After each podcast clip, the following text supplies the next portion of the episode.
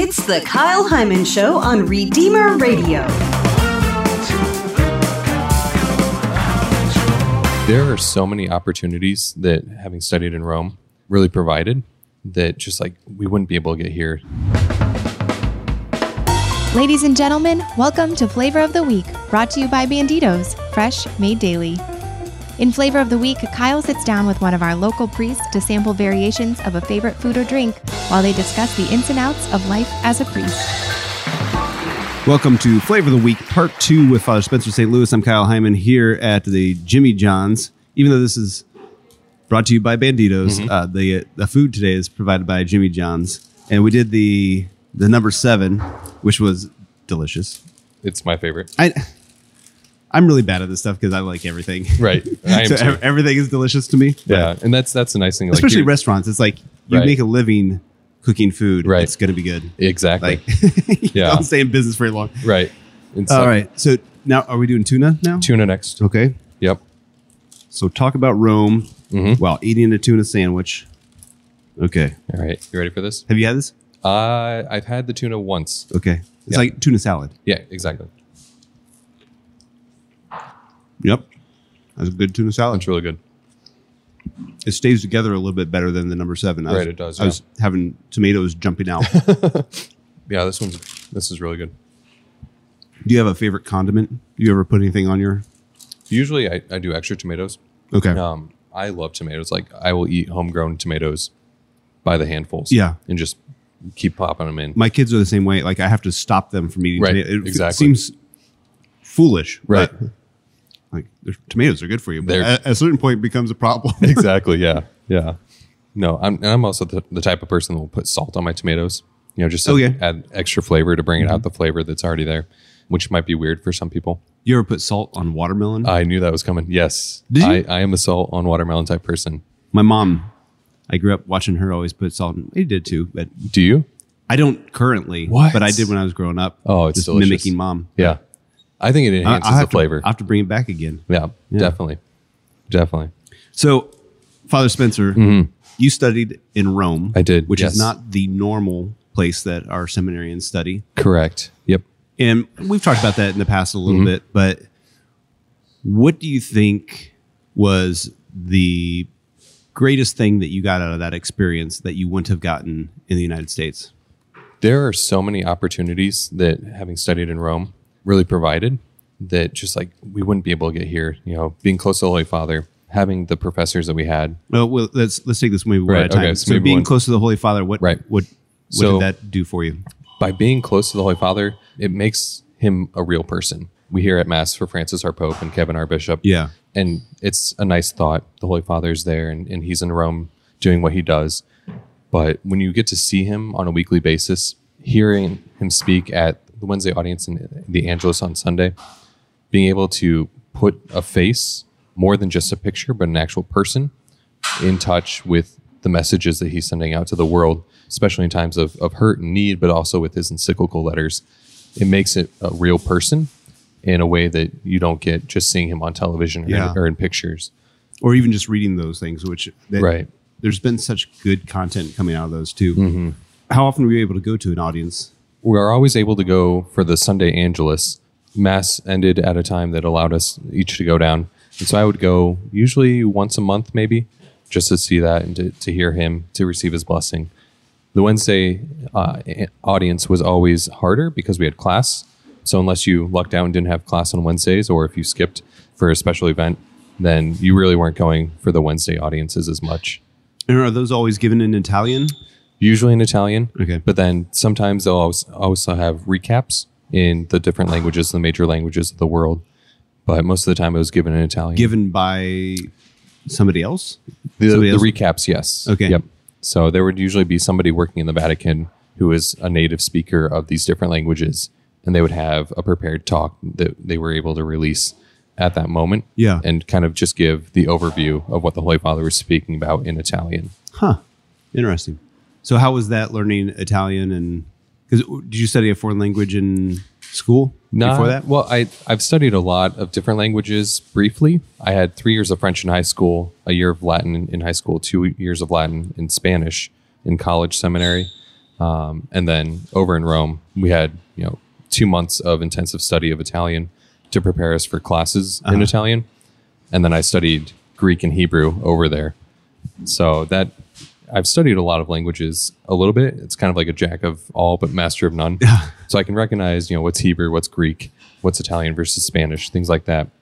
But Do you find that harder? Because I feel like, Swe- I, I mean, I know very little of foreign languages, Mm-hmm. but I studied German in high school, and then I went down to Honduras and was trying to learn Spanish, and I kept on wanting to use German words for things. And Mm-hmm. now that I've learned more Spanish, I don't remember anything from German. Like it's just I, I can't I can't keep five languages straight in my head. I, I don't know how people do that. I can't keep one sometimes. Let's be honest. It is challenging. I think too, when you're getting into the situation where you're using it a bit more, then it, it will start coming back to mm-hmm. me, at least, at least for myself.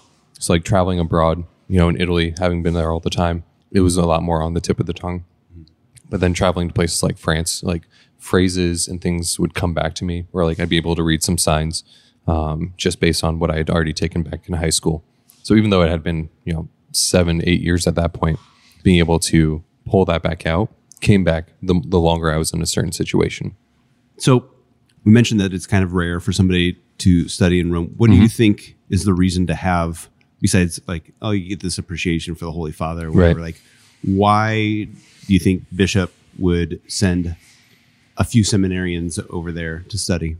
There's a great opportunity academic wise that Rome offers. So our program is a five year program, but it's split into two different parts a first cycle and a second cycle.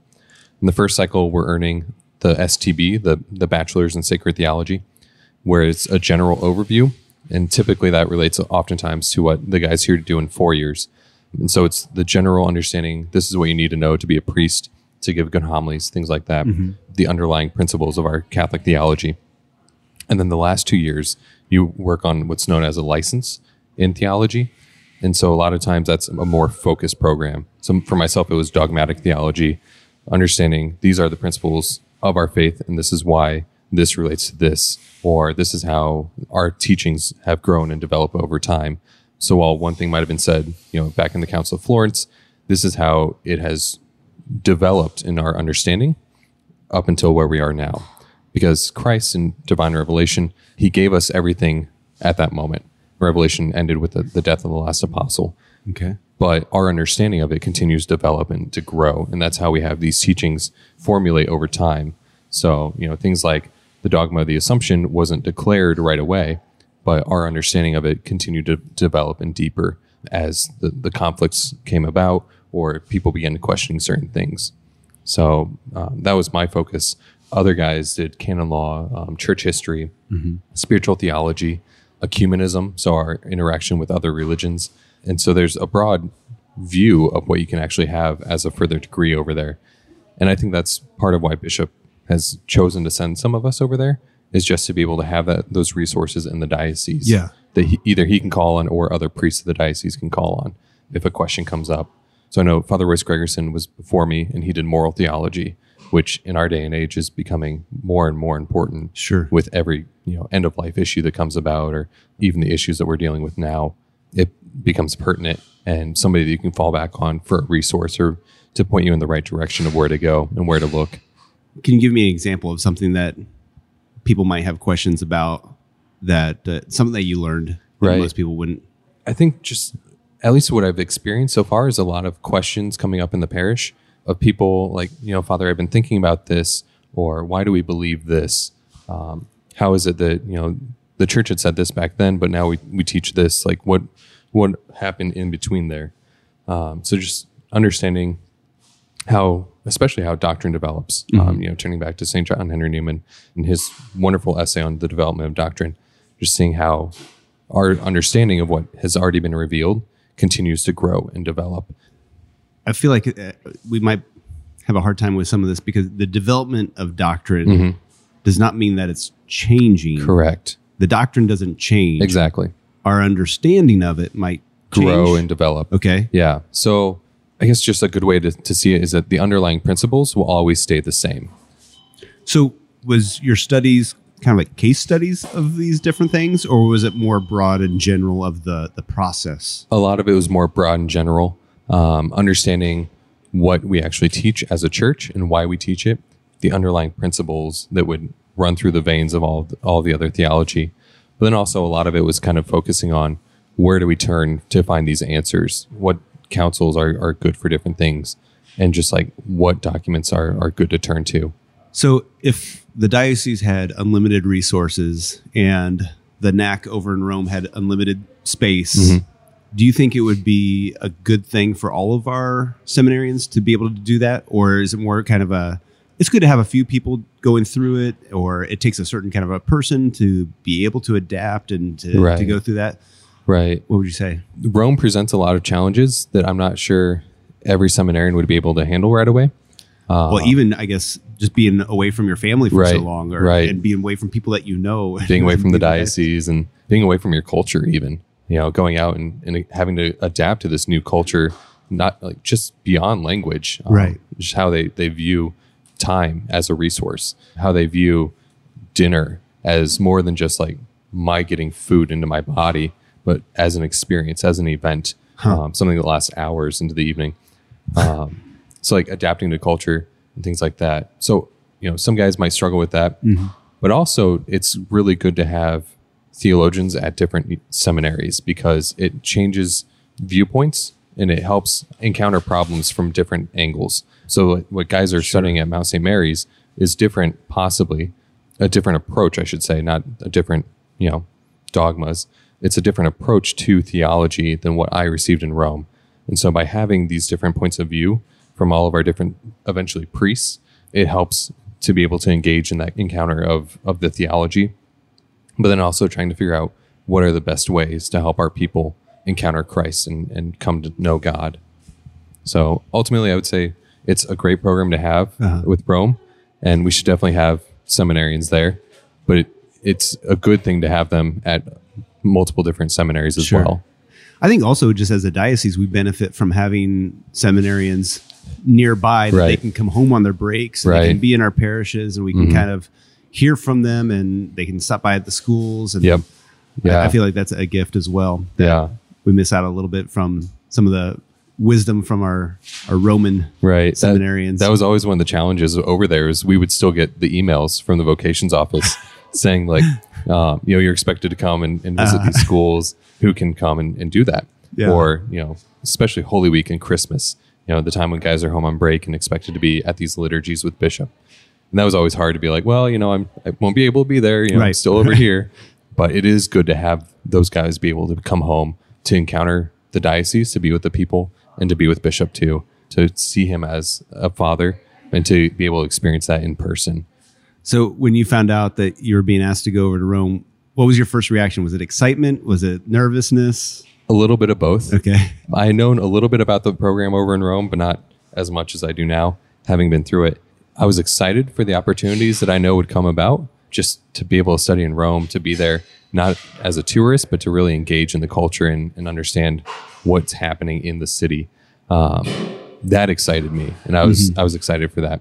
Um, but then to be away from the diocese, to be away from family, you know, for that first stint is two years typically Yeah. that's a long time and i think that that made me a little nervous just how how much i was going to be away from home away from you know the place that i'd grown up Yeah. and that i loved and that i was you know studying to give my life to that was Right. challenging certainly All right. So I know you were able to do some travels. Mm-hmm. Maybe we'll be able to talk about that a little bit, but also want to talk a little bit about what it's been like being dropped into a parish yeah and all the excitement that's going on there. So Yeah. uh, we've got a couple more sandwiches and a lot more to talk about. The tuna salad. What, what do you think here? overall i like it the cucumber it's a nice crisp bite into it along with the tuna Right. It's like a layer of cucumber. It's not cucumber Right. chopped up and put in. exactly right yeah, Yeah. cucumber slices good point Yeah. i like it a lot I like. I don't think I've had tuna salad with cucumber, but it's You great. like it? Yeah. Yeah, it's it's really good. It, it does it gives it that, that crisp bite along with the tuna, which I really like. I really enjoy it. Mm-hmm. And, so and it's a nice flavor.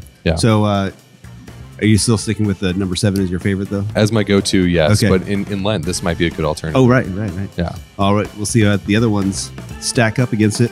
Our thanks to uh, Father Spencer St. Louis Thank you. for joining us for the conversation, for Jimmy John supplying the food, and Banditos for underwriting Flavor of the Week.